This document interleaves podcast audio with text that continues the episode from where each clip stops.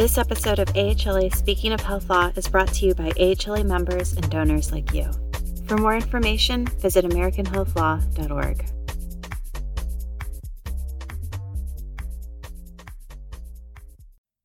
Hi, I'm Norm Tabler with this month's edition of The Lighter Side of Health Law. Sharks in the nursing pool. Actually, it's the reverse. New Hampshire's Dartmouth Health is daring its nurses to dive into the Shark Tank. They call it Shark Tank for Nurses, and it's an event where nurses are divided into teams, with each team pitching ideas for innovation to five judges. At the inaugural event, the winning team developed a quote, go getter strap, enabling an employee to transport two wheelchairs at a time. Happily, no one was seriously bitten. Who poisoned Honey Smacks? When I read in the headlines that someone had poisoned Honey Smacks, my first thought was, who is Honey Smacks? The name sounds like a stripper or maybe an exotic dancer. But no, Honey Smacks turns out to be a breakfast cereal. And as to who poisoned her, I mean it, well, it was the Director of Quality Assurance at the Kellogg's plant in Gridley, Illinois. He directed subordinates not to report information about plant conditions to Kellogg's and to alter the program for monitoring for pathogens. The result? Salmonella cases in 35 states and a nationwide recall of Honey Smacks. The director pleaded guilty to three misdemeanors. Tough way to make history. Over in Boston, Peter Ronchi made legal history, but not in a way he wanted. Peter was in an argument with his pregnant girlfriend, Eulalia. To put him in his place, Eulalia told him he was not the father, which, by the way, was not true. But Peter apparently believed it and was so enraged that he stabbed Eulalia not just once, but 15 times. Eulalia died, and so did her unborn baby. At his trial for murdering Eulalia and the fetus, Peter invoked clear Massachusetts precedent that said sudden revelation of infidelity and lack of paternity was enough provocation to reduce the charge from murder to manslaughter. The Massachusetts Supreme Judicial Court took the opportunity to rule that the revelation of infidelity defense was no longer good law in Massachusetts. Peter was convicted of murdering Eulalia and also the fetus, despite his nervy defense, which was, hey, the fetus died from lack of blood circulation from the mother. None of the 15 stab wounds actually hit the fetus. The case is Commonwealth versus Ronchi, Massachusetts Supreme Judicial Court. Shooting Yourself in the Foot Award. The hands down winner of this month's Shooting Yourself in the Foot Award is the law student in London who reported the following tale of woe on Reddit. He applied for a position in the London office of a U.S. law firm. The interview went well, and the firm telephoned him for a follow up interview. He wasn't home, so the call went to his voicemail. Well, the young man had used his voicemail to prove how clever he is. I can't report the entire message. It's enough to note that it ended with the phrase, Nuts, bitch. Get trolled, nerd. Well, you might think that after a message like that, the firm would never contact the young man again. But they did.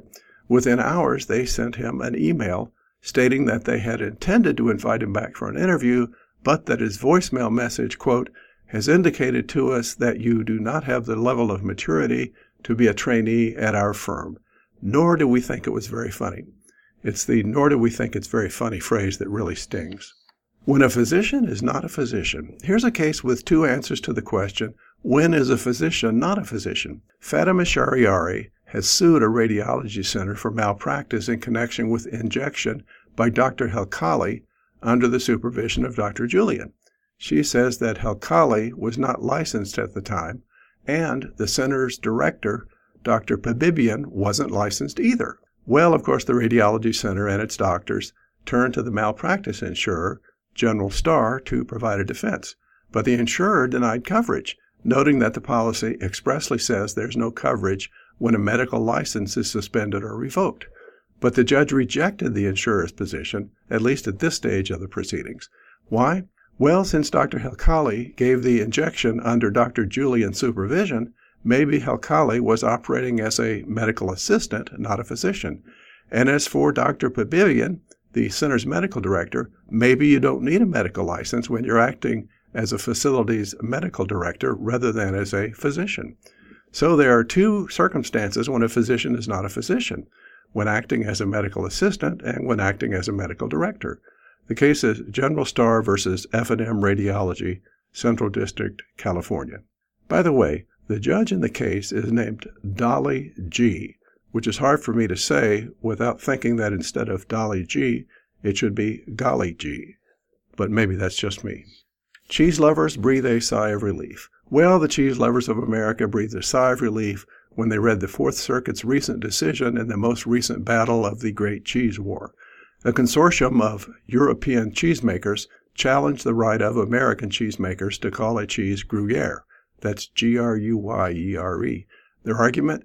Well, Gruyere is a region in Switzerland. When American companies slap the name Gruyere on their product, they're claiming it came from Switzerland, which is a big fat lie. Make them stop. But the court unanimously ruled that a mountain of evidence proves that over the years, Gruyere has become generic and now refers to a type of cheese rather than its place of origin. It makes me wonder if the plaintiffs had won, would French fries have to be renamed? How about Canadian bacon? The case is Interprofession du Gruyere versus U.S. Dairy Export Council, Fourth Circuit. And you thought your firm was tough on associates. Associates in law firms often complain, quite naturally, about the constant pressure to meet billable hour goals.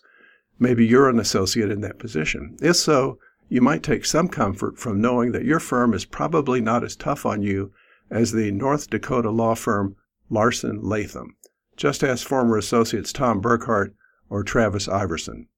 When they resigned, the firm presented them with a bill for the shortfall between their billable hour goals and their actual hours.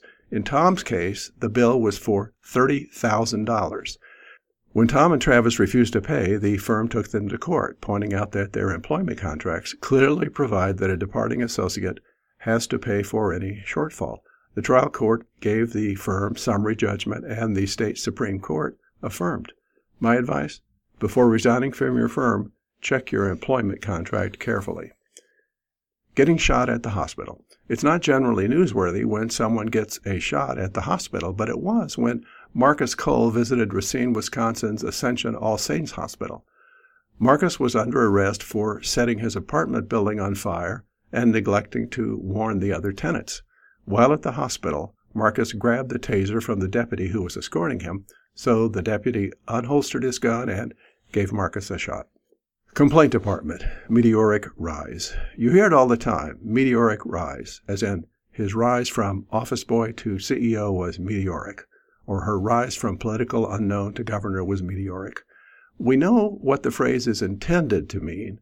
It's intended to tell us that the rise was spectacularly swift, breathtakingly fast.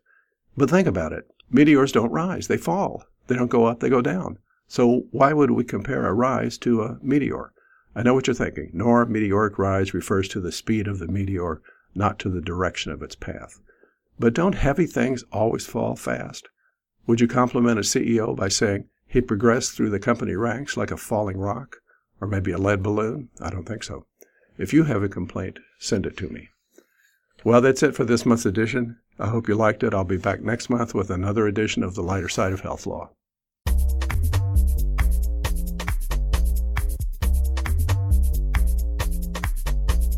Thank you for listening.